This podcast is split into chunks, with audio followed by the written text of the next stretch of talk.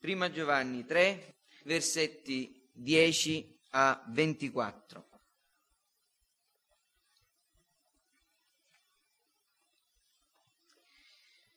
In questo si distinguono i figli di Dio dai figli del diavolo.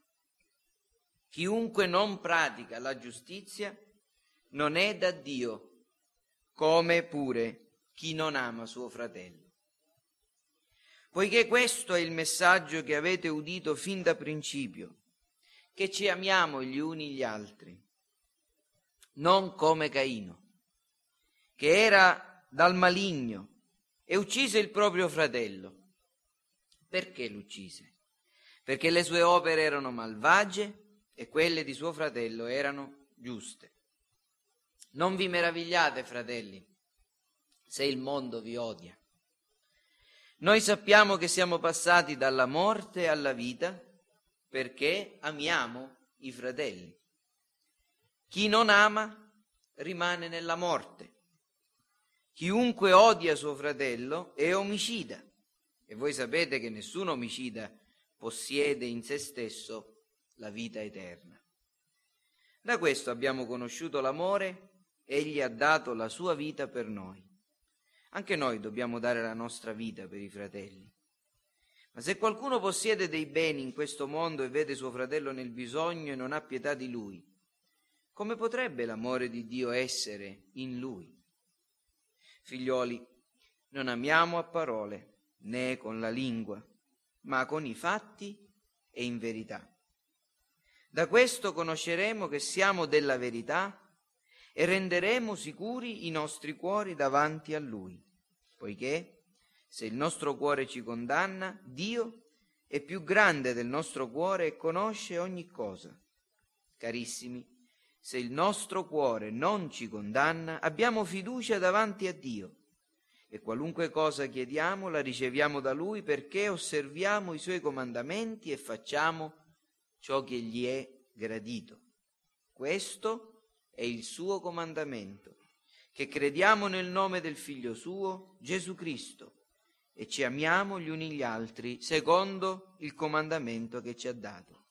Chi osserva i suoi comandamenti rimane in Dio e Dio in lui.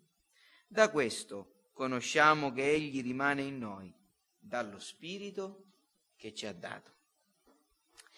Quanto considereremo questa sera riguarda il contenuto dei versetti 14 e 15, dove si parla di morte e di vita, di perdizione eterna e di vita eterna, di odio di amore e del peccato dell'omicidio. Questi sono i temi che affronta Giovanni in questi versetti. E forse nella nostra epoca, come mai prima, questi temi sono considerati proprio nel modo più superficiale o sviliti, l'amore, l'odio, l'omicidio, cosa vi fa pensare? Vi fa pensare ai gialli, ai film, alla fiction e cose di questo genere. Cioè l'industria cinematografica, eh, prendendo questi aspetti della vita quotidiana, della vita eh, emotiva degli uomini li fa diventare eh, un'occasione per fare spettacolo. Così noi, anche senza accorgercene, eh, leggendo la scrittura, leggendo la Bibbia, molte volte siamo indotti a sminuire questi temi così importanti. Ma questa sera io vorrei rimarcare proprio all'inizio di questa predicazione che la Bibbia è un libro realistico che parla di cose vere.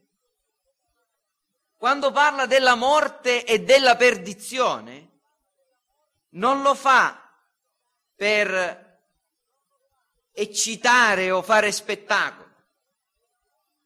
Quando parla della morte e della perdizione, parla della vera morte, quella che porta l'anima dal corpo dell'uomo a separarsi e a far imputridire i corpi umani la morte, quella vera. Quando parla della perdizione eterna, parla della, di una spaventosa realtà, tremenda. Quando parla dell'odio e dell'amore, parla di veri sentimenti di vigorosi moti dell'animo, dell'esercizio facoltà, delle facoltà della mente umana che riguardano l'inclinazione, la volontà. Quando parla del peccato dell'omicidio, non lo fa tanto per attirare l'attenzione in modo metaforico, ma per accusare e convincere di peccato gli uomini. Ora, questo è quello che dobbiamo tenere a mente. La Bibbia è un libro realistico che parla di cose vere. Abbiamo già osservato che l'Apostolo Giovanni ha cominciato a parlare del tema dell'amore in generale e in particolare della sua manifestazione dell'amore, nella sua manifestazione nella sfera della Chiesa locale, verso i fratelli. E anche in questi due versetti Giovanni continua a elaborare il pensiero che ha introdotto citando l'esempio di Caino. Due settimane fa ci siamo soffermati a considerare ecco, l'illustrazione biblica, l'illustrazione di Caino e Abele, del perché Caino uccise Abele.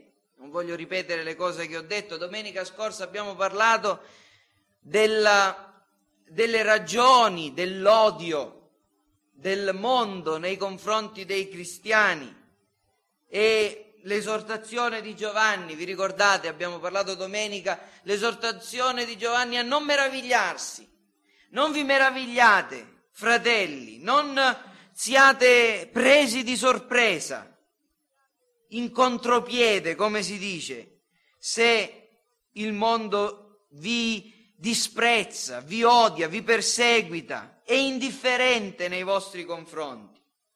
Coloro che non praticano la giustizia e sono figli del diavolo, certamente si devono comportare e si comporteranno così nei confronti di quelli che praticano la giustizia. Ora, questa sera soffermiamoci su questi due versetti per vedere qual è l'origine dell'amore fraterno, da dove deriva. E Giovanni in questi versetti ci parla dell'origine dell'amore fraterno e ci mostra che la pratica dell'amore o dell'odio distinguono due classi di esseri umani e costituiscono la, provia, la prova schiacciante della nostra condizione spirituale. Guardiamo insieme il testo, fratelli, prima di, fare, di vedere le dottrine di questo testo, l'insegnamento di questo testo, guardiamo un po' più da vicino questi due versetti, non sono nemmeno questi difficili da comprendere. Vediamo che al versetto 14 eh, Giovanni usa due, vers- due verbi al presente indicativo. Noi sappiamo e poi usa il verbo amare al presente indicativo. Noi sappiamo perché amiamo i fratelli. Cosa sappiamo perché amiamo i fratelli? Sappiamo questo. E qui c'è invece un, un verbo usato al perfetto, cioè un tempo passato, sappiamo che siamo passati dalla morte alla vita. Ecco, questo siamo passati dalla morte alla vita, il tempo usato nel, nell'originale greco, indica un'azione che si è compiuta, che si è svolta e che si è completata nel passato, che comunque ha ancora oggi degli effetti.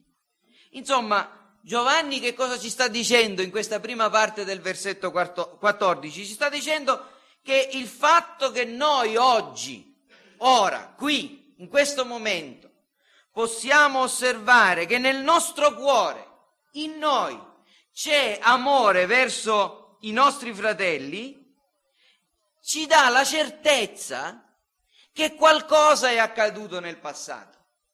Ci dà la certezza che ieri, quindi nel passato, è accaduto qualcosa, si è verificato un evento che Giovanni dice è un passaggio, un trasferimento, un cambiamento di stato. Siamo passati dalla morte alla vita. Come facciamo a sapere che noi siamo passati dalla morte alla vita? Lo sappiamo, ci sta dicendo Giovanni, perché noi oggi amiamo i fratelli. Questa è la prima cosa che Giovanni ci dice. Poi nella seconda parte del, del versetto 14 Giovanni mette in forma negativa, con, con una negazione, rafforza quello che ha appena detto dice chi non ama rimane nella morte.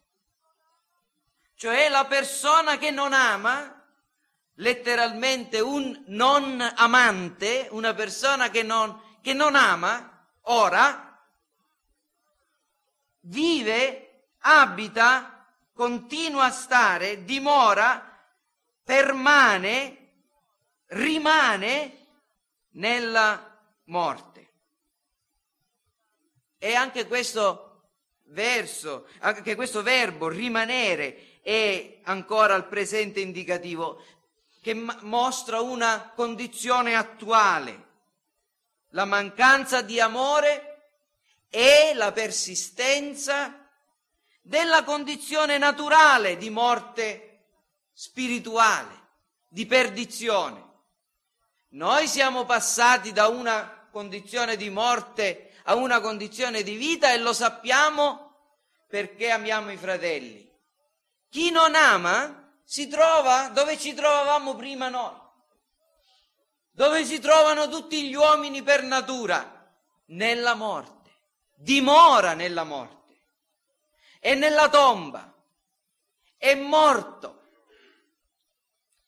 Poi il versetto 15 Giovanni nel versetto 15 dice che chiunque odia, chi odia il suo fratello, è omicida e non possiede la vita eterna perché nessun omicida possiede in se stesso la vita eterna.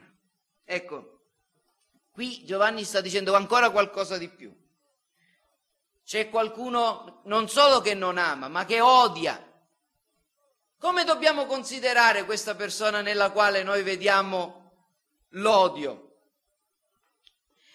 La dobbiamo considerare un omicida. Vedete, troviamo qui, eh, nella scrittura, soltanto qui e in un altro passo, viene menzionata questa parola, omicida, uccisore di uomini.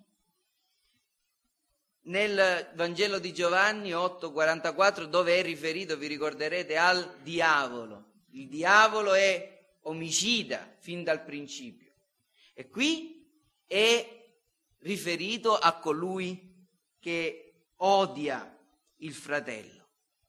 Colui che odia il fratello è colui che mostra di non possedere la qualità della vita divina. Non ha la vita eterna non significa eh, tanto una vita che non finisce mai, Quando vi ricordate quando Giovanni parla della vita eterna, non si riferisce tanto all'estensione della vita, piuttosto alla qualità della vita. La vita eterna è la vita di Dio nel cuore dell'uomo. La vita eterna è la qualità divina di vita in colui che è nato di nuovo. Ecco, chi odia il suo fratello non ha la vita di Dio in sé, non è unito a Dio. Qui è quello, questo è quello che Giovanni eh, ci sta dicendo. Allora, abbiamo esaminato il testo velocemente. Vediamo cosa ci insegnano questi versetti. Quali sono le dottrine che troviamo in questi versetti? Sono molto semplici, ma sono anche molto importanti. La prima cosa che questi versetti ci insegnano riguarda la natura e la descrizione dell'opera della salvezza. Che cos'è la salvezza? Che cos'è la salvezza della, dell'uomo? Come la possiamo descrivere? Ecco, il versetto 14 ne parla in un modo molto chiaro. La salvezza è una vivificazione, una risurrezione o una nuova creazione. L'uomo naturale, ciascuno di noi per natura, è morto nei falli e nei peccati.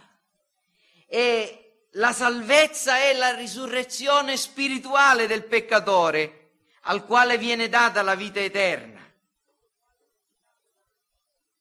Io credo che tutti quanti voi conoscete bene il modo in cui l'Apostolo Paolo si esprime e descrive l'opera della salvezza scrivendo agli Efesini, quando, di, quando dice Dio ha vivificato anche voi, che eravate morti nelle colpe e nei vostri peccati, ai quali un tempo vi abbandonaste seguendo l'andazzo di questo mondo, seguendo il principe della potenza dell'aria, di quello spirito che opera oggi negli uomini ribelli, nel numero dei quali anche noi tutti vivevamo un tempo, secondo i desideri della nostra carne, ubbidendo alle voglie della carne, dei nostri pensieri, ed eravamo per natura figli d'ira, come gli altri ma Dio, che è ricco in misericordia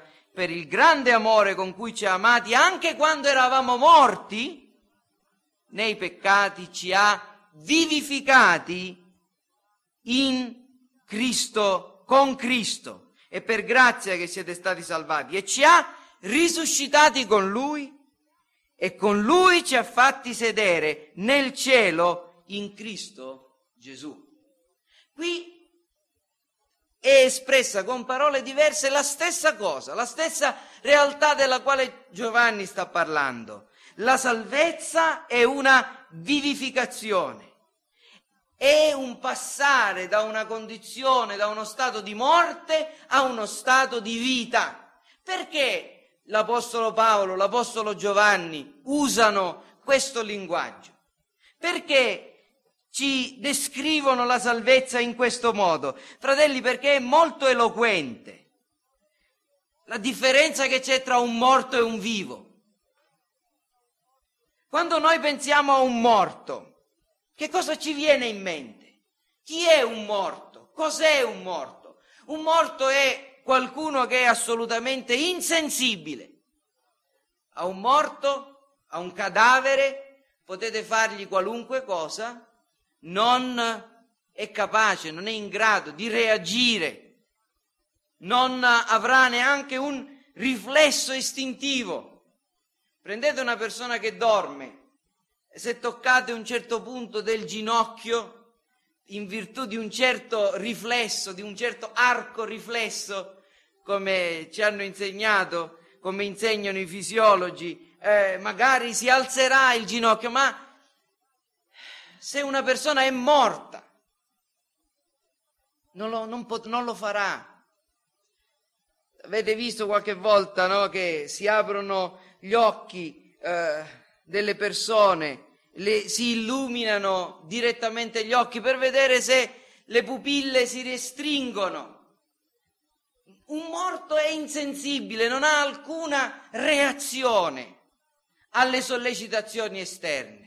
Voi eravate morti rispetto alla realtà della vita divina, alle cose divine, alle cose di Dio, insensibili, assolutamente, inabili, incapaci di fare alcunché. Questo è un morto. Un morto non può da sé fare nulla. Ed è questa l'immagine che il Signore nella sua parola dona di tutti gli uomini. Altro che libero arbitrio, altro che capacità di fare il bene, di decidere il bene. L'uomo è morto nei falli e nei peccati, insensibile, inabile. La morte poi è sinonimo di corruzione e di separazione. Un morto si tiene in casa per un po' di tempo, ma poi si deve andare a seppellire perché il processo della corruzione è già cominciato e nel giro di poche ore ci saranno delle trasformazioni nel, in quel corpo. Comincerà a imputridire, a puzzare e ci si separerà da quel morto. La morte è questo, queste sono le idee che, devono, che vengono nella nostra mente immediatamente quando pensiamo al fatto che l'uomo senza la grazia di Dio, senza la fede, l'uomo naturale è morto. Noi sappiamo che siamo passati dalla morte, da questa condizione, alla vita. Qual è la condizione di vita? Il contrario.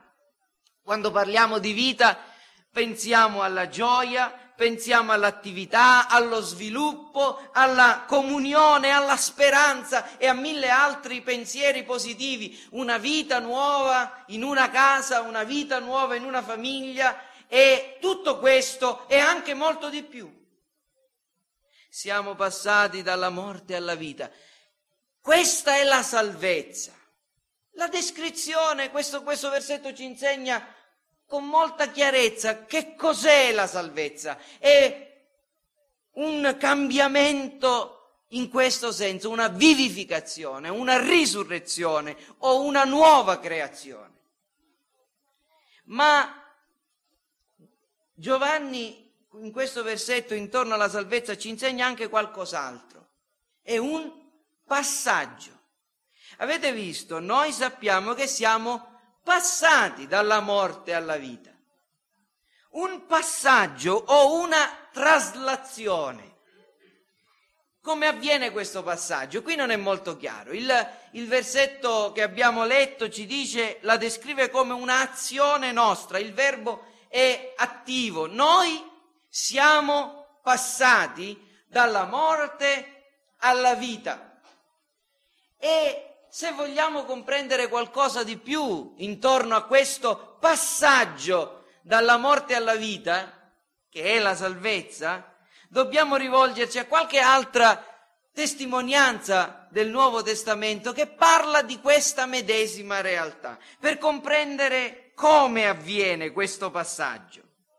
Cioè, leggendo questo versetto noi potremmo essere portati all'idea che eh, a un certo punto in virtù di qualcosa che è accaduto, noi, di nostra iniziativa, siamo passati dalla morte alla vita. Noi, noi stessi, abbiamo da morti quali eravamo deciso di passare alla condizione della vita. Ma è questo quello che la scrittura ci insegna? Troviamo alcuni riferimenti nel Nuovo Testamento che hanno un linguaggio molto simile. E vediamo cosa scopriamo. Vi ricordate uno, del, eh, uno dei casi è quando l'Apostolo Paolo racconta il modo in cui Dio lo aveva chiamato, Cristo lo aveva chiamato e gli aveva affidato una missione. E l'Apostolo Paolo, riferendo le parole di Gesù, nel capitolo 26 degli Atti dice che il Signore gli disse alzati, sta in piedi perché per questo ti, ho, ti sono apparso per farti ministro e testimone delle cose che hai viste e di quelle per le quali ti apparirò ancora, liberandoti da questo popolo, dalle nazioni alle quali io ti mando, per aprire loro gli occhi, affinché si convertano te, dalle tenebre alla luce, dal potere di Satana a Dio e ricevano per la fede in me il perdono dei peccati e la loro parte di eredità tra i santificati. Vedete qui c'è questa, ancora questo, questo, questo due condizioni, tene, dalle tenebre alla luce, dal potere di Satana a Dio. Qui in questo versetto comprendiamo una cosa, che affinché questo miracolo si realizzi è necessaria la predicazione della parola di Dio. Io ti mando, ti mando per predicare il Vangelo affinché accadano queste cose. E quindi la prima cosa che dobbiamo comprendere è per, che per passare dalla morte alla vita è necessario che ci sia la predicazione della parola di Dio. Ma guardiamo adesso un altro versetto nella prima lettera di Pietro, al capitolo 2, il versetto 9. Questo è un versetto che i bambini della scuola domenicale hanno studiato proprio, credo, domenica scorsa. L'Apostolo sta dicendo, ma voi siete una stirpe eletta, un sacerdozio regale, una gente santa, un popolo che Dio si è acquistato perché proclamiate le virtù di colui che vi ha chiamati, di colui che vi ha chiamati dalle tenebre alla sua meravigliosa luce. Ancora le tenebre, la morte, la meravigliosa luce, la luce divina della vita e la chiamata di Dio. Dio vi ha chiamati dalle tenebre alla luce, dalla morte alla vita. E abbiamo aggiunto un secondo elemento, la predicazione della parola, la chiamata divina.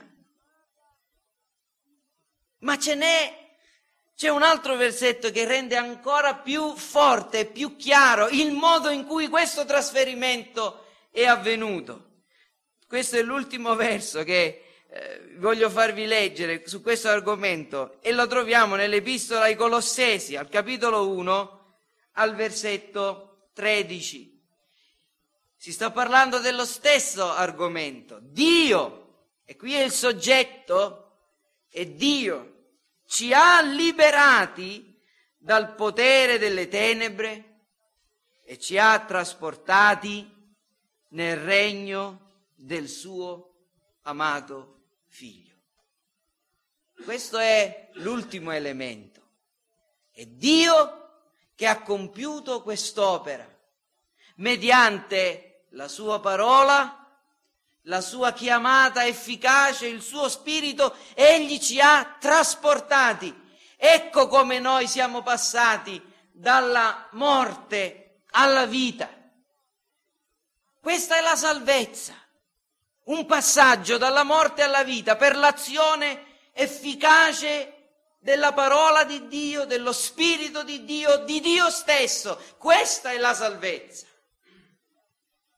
Giovanni lo spiega, la descrive con alcune parole, non era suo interesse spiegare come avviene la salvezza, ma certamente questo versetto illustra l'opera divina della salvezza. E questo, in questo versetto troviamo anche che è la salvezza la causa originante dell'amore e dell'amore fraterno. Versetto 14 ci dice anche in quale rapporto si trovi la conversione con il carattere cristiano, la salvezza e le opere.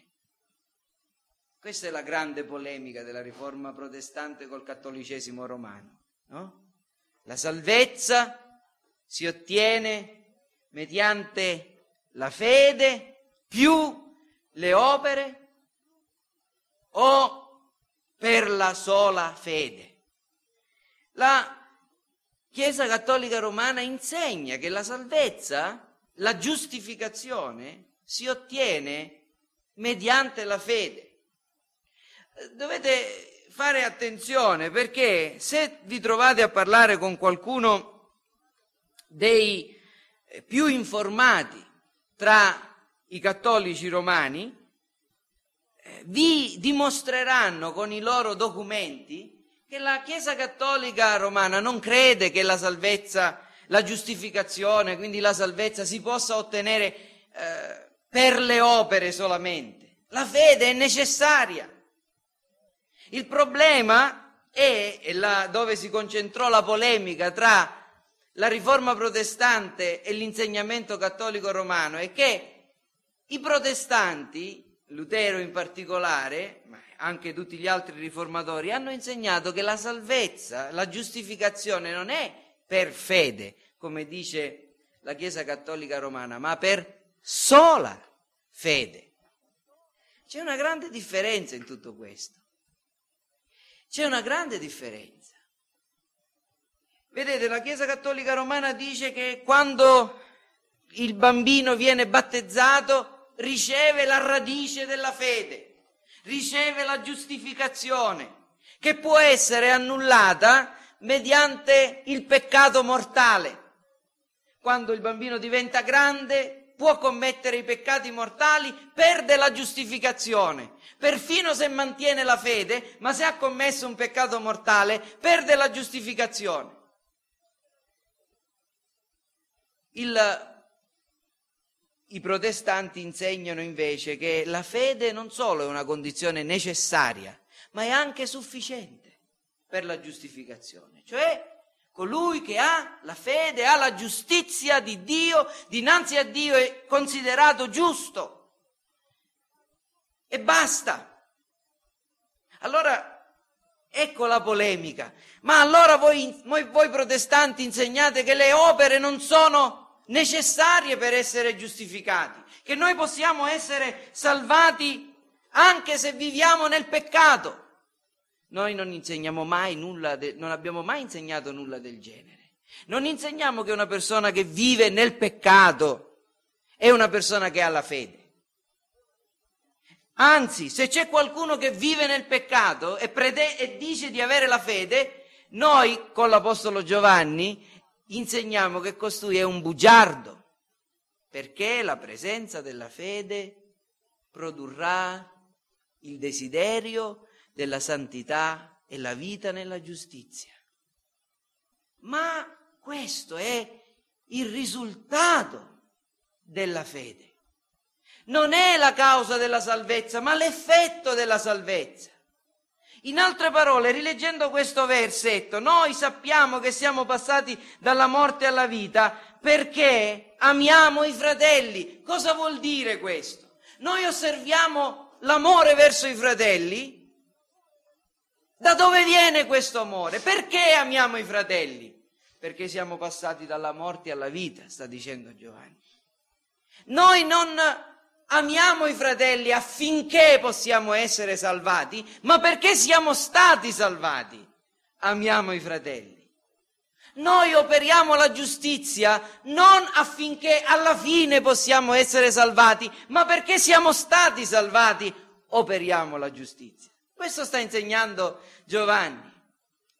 Anche qui Giovanni non intende insegnare la giustificazione mediante la sola fede, non, non intende spiegarci in quale rapporto stanno la, la, fede e le opere, ma è chiaro l'insegnamento di questo versetto. Se noi possiamo amare, se noi oggi amiamo, è perché qualcosa è successo nel passato. C'è stato questo trasferimento, c'è stato questo passaggio. Dalla morte siamo passati alla vita e questo ha prodotto l'amore verso i nostri fratelli. Questo è il primo degli insegnamenti, la natura, la descrizione dell'opera della salvezza. C'è anche un altro insegnamento che noi troviamo in, questo, in questi versetti ed è il seguente. Questi versetti ci insegna qualcosa intorno alla natura del peccato in generale e dell'omicidio in particolare. Nel catechismo c'è una domanda che io credo che tutti i bambini ormai conoscono a memoria. Che cos'è il peccato? Chi è che sa rispondere a questa domanda? Simone, andiamo.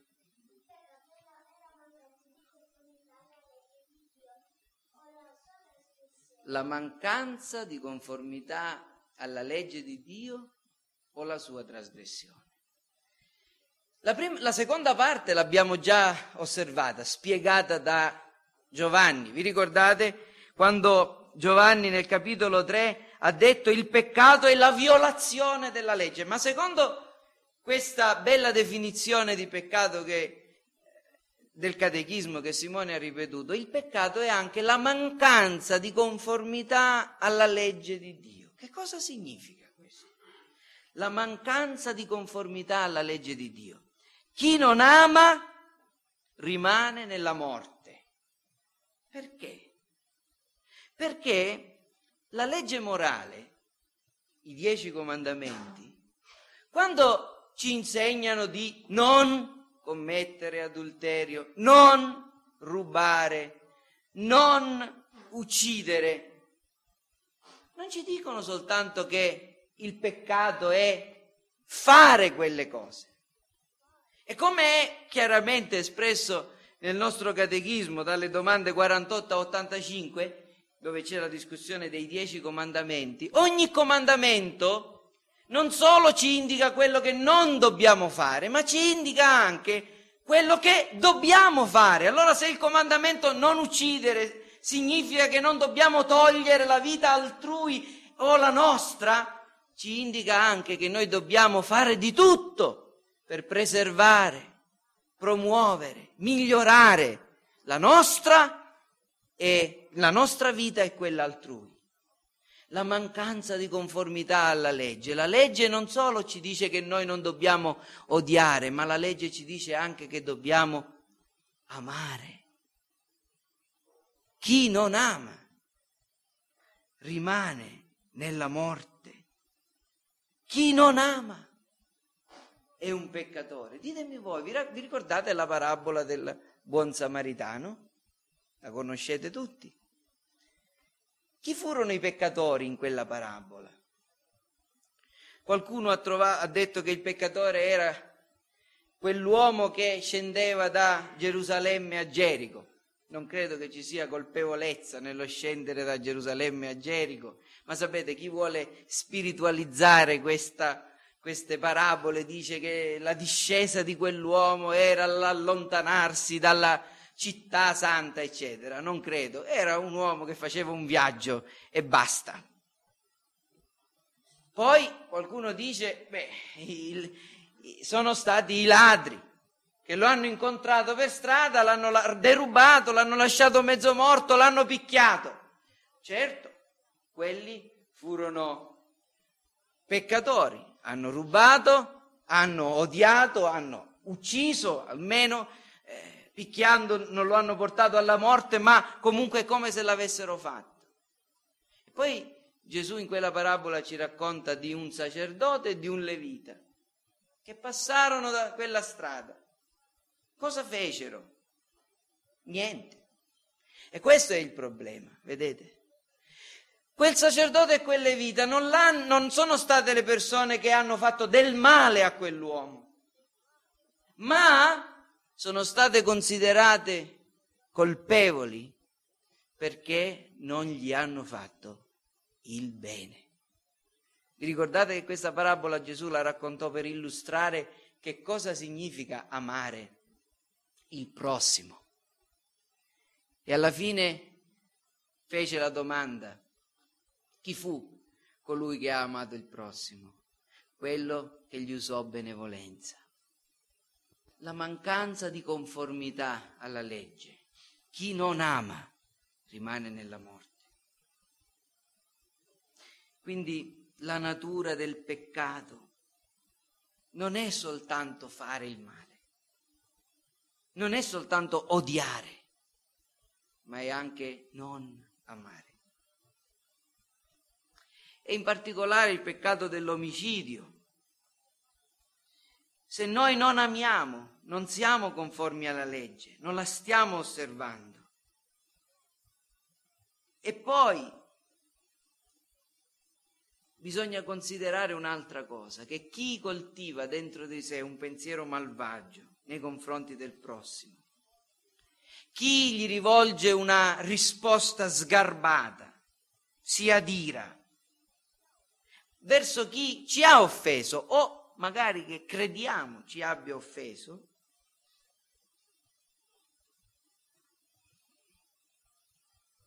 è un peccatore, secondo quello che la scrittura ci insegna, e sarà considerato tale.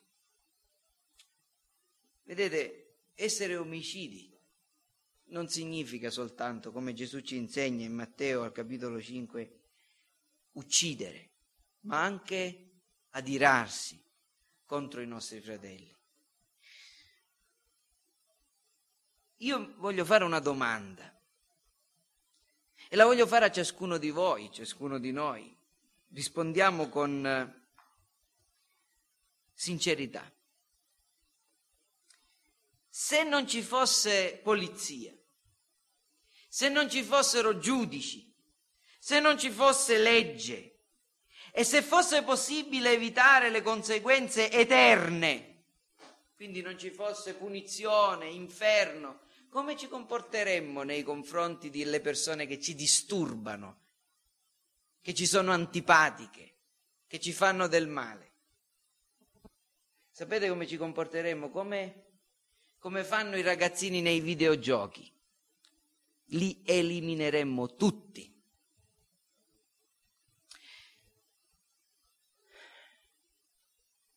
Per questo, per questo, l'odio è omicidio. Per questo il risentimento ci rende colpevoli dinanzi a Dio. L'ira, l'insulto, devono essere attitudini che non devono esistere nella nostra mente, nel nostro, nella nostra esperienza, contro le quali dobbiamo combattere. È naturale che ci adiriamo nei confronti degli altri, è naturale che eh, ci risentiamo nei confronti di chi, chi ci dà fastidio. Ed è questo il problema, che è naturale, cioè fa parte della nostra natura. Noi dobbiamo combattere contro queste attitudini del nostro cuore e sostituirle con il sentimento dell'amore nei confronti dei nostri fratelli, nei confronti del nostro prossimo. Non possiamo permettere che l'ira, l'odio, il risentimento, l'insulto rimangano in noi. Chi non ama rimane nella morte.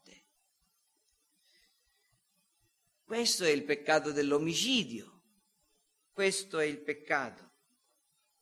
E infine c'è un'altra dottrina che questo, questi versetti ci insegnano, e ho concluso, che l'amore è il segno della salvezza sperimentata. L'amore del quale abbiamo già parlato nel passato, vi ricordate? Non l'amore sentimentale, passionale, ma l'amore che Cristo ci ha mostrato, che è altruista, disinteressato, continuo, fedele. Questo è l'amore che Egli ci ha ordinato di avere gli uni nei confronti degli altri. Un tale esercizio della nostra anima è talmente estraneo alla nostra natura egoista, interessata, volubile e traditrice che quando c'è è molto più che un indizio, è una prova certa della presenza della vita divina. La certezza della nostra condizione davanti a Dio dipende moltissimo, fratelli, dal modo in cui comprendiamo ed esercitiamo il sentimento dell'amore verso i nostri fratelli. Giovanni, prima e ancora di più, possiamo dire, di parlare dell'amore verso Dio, parla dell'amore verso il prossimo, verso i fratelli, prima di tutto, perché questo è il banco di prova. Dio è un essere perfetto. Dio è un essere amabile. Dio è un essere generoso. Da Lui riceviamo solamente bene. Riceviamo sempre il bene. I nostri fratelli no. I nostri fratelli non sono affatto perfetti. Spesso i nostri fratelli sono perfino poco amabili. E sebbene riceviamo da loro, anche i nostri fratelli hanno bisogno di noi e spesso ci chiedono anche. Quello che voglio dire è che noi non dobbiamo, come Giovanni ci dice, misurare la nostra condizione davanti a Dio dall'amore che professiamo di avere verso Dio. Più avanti lo dirà. Noi dobbiamo misurare e fare il metro della nostra certezza dall'amore che abbiamo verso i nostri fratelli, che non sono persone che spesso meritano, almeno dal nostro punto di vista, le nostre attenzioni, le nostre cure, il nostro bene. Però, fratelli, chi è più felice di colui che dona senza aspettarsi di ricevere nulla in cambio? Di colui che ha fatto la ragione della sua vita, quello di amare Dio in un modo supremo e il prossimo come se stesso. Questa è una persona che ha grande certezza nel suo cuore. Per questo vedere in noi l'amore verso i fratelli produce in noi una certezza che apparteniamo a Dio, che ci ha mostrato questo genere di amore. Ora, qual è la conclusione? La prima cosa, fratelli, è che se la salvezza è un passaggio dalla morte alla vita, è sempre qualcosa di verificabile, di concreto. Noi crediamo che la, si può essere certi della propria salvezza un testimone di Geova, un cattolico romano, vi diranno che non si potrà mai essere certi della propria salvezza, ma noi crediamo che la scrittura insegni che il cristiano può essere sicuro della propria condizione. Noi sappiamo che siamo passati dalla morte alla vita, lo sappiamo. Se abbiamo amore verso i nostri fratelli, poiché amiamo i nostri fratelli, sappiamo che qualcosa è accaduto. Allora, la mia domanda è questa. Sei passato dalla morte alla vita? Lo sai? Perché pensi di essere passato dalla morte alla vita? L'amore verso i fratelli, il desiderio intenso, l'impegno di stare con quelle persone che amano Dio, che lo temono, che lo servono, di unirsi al popolo di Dio, di fare del bene, prima di tutto ai propri fratelli, a quelli che condividono la medesima fede.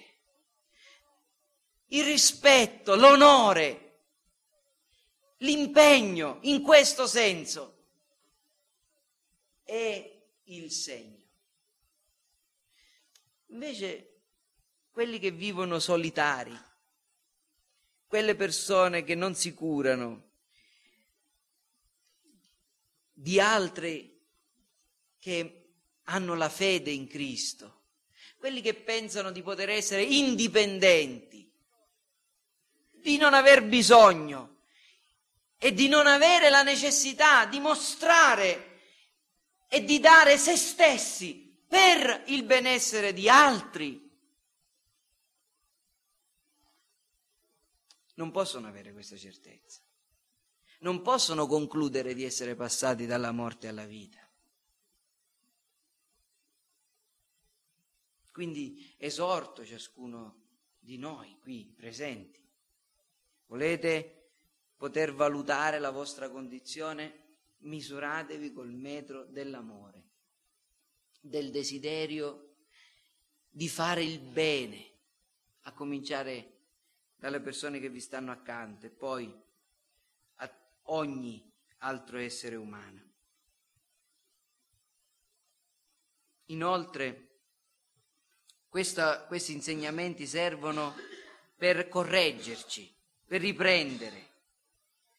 Infatti la, la, la mancanza di impegno, l'indifferenza, la passività sono molto eloquenti e dimostrano che non c'è davvero amore, quell'amore del quale stiamo parlando. E che chi non è attivo nell'esercitare tutte le proprie facoltà per il bene del prossimo è un peccatore. E chi poi è attivo nell'odio è già un omicida. Dobbiamo imparare, fratelli, a coltivare non pensieri malvagi e negativi, anche nei confronti di coloro che ci offendono, anche nei confronti di coloro che ci fanno del male. Dobbiamo amare e amarci incondizionatamente. Questo è l'amore di Dio, questo è l'amore di Cristo, questo è l'amore che è il comandamento che Cristo ci ha lasciato. Amatevi incondizionatamente disinteressatamente, cioè amate senza aspettarvi il contraccambio. Amatevi intensamente e amatevi praticamente. E questi quattro avverbi possano rimanere nella vostra testa.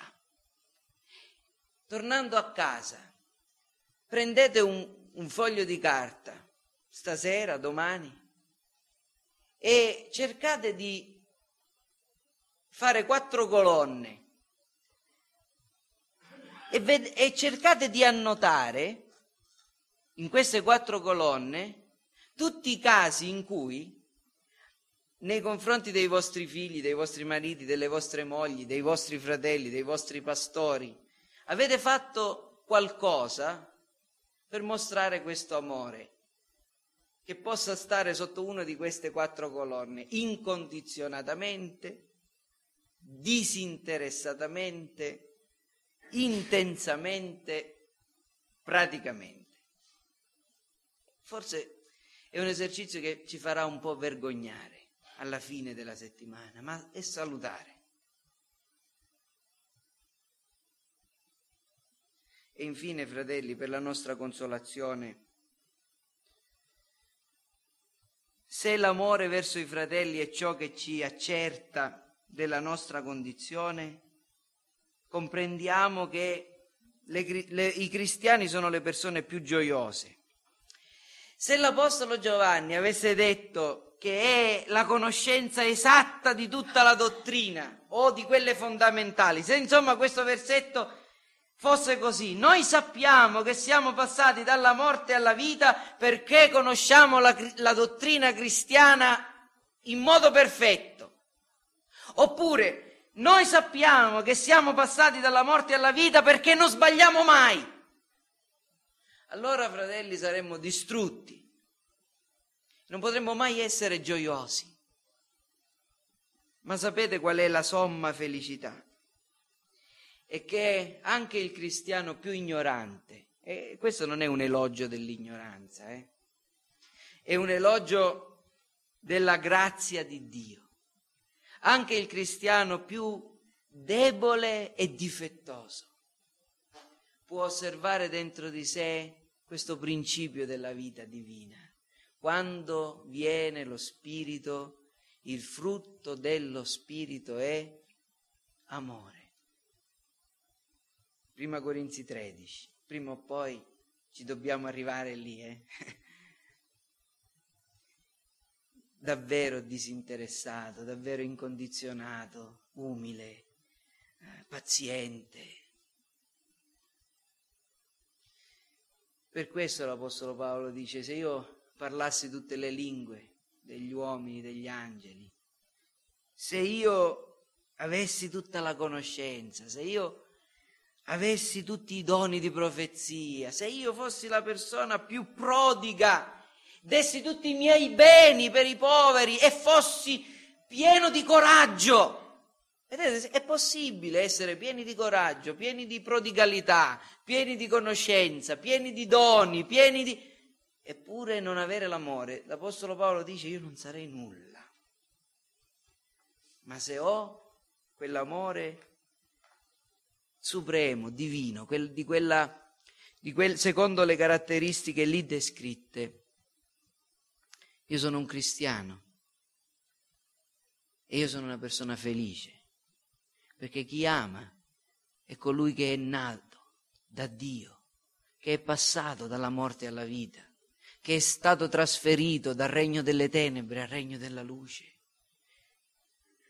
E se c'è questo nel nostro cuore,